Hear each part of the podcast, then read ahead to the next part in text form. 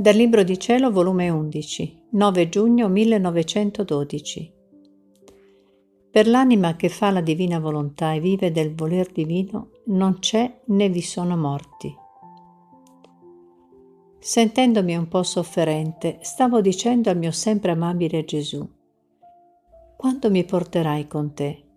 Deh, presto Gesù, fate che la morte mi tagli questa vita, mi ricongiunga con te in cielo. E Gesù, figlia mia, per l'anima che fa la mia volontà e vive del mio volere, non c'è né vi sono morti. La morte sta per chi non fa la mia volontà, perché deve morire a tante cose, a se stesso, alle passioni, alla terra, ma chi fa la mia volontà non ha che cosa morire, già è abituato a vivere di cielo.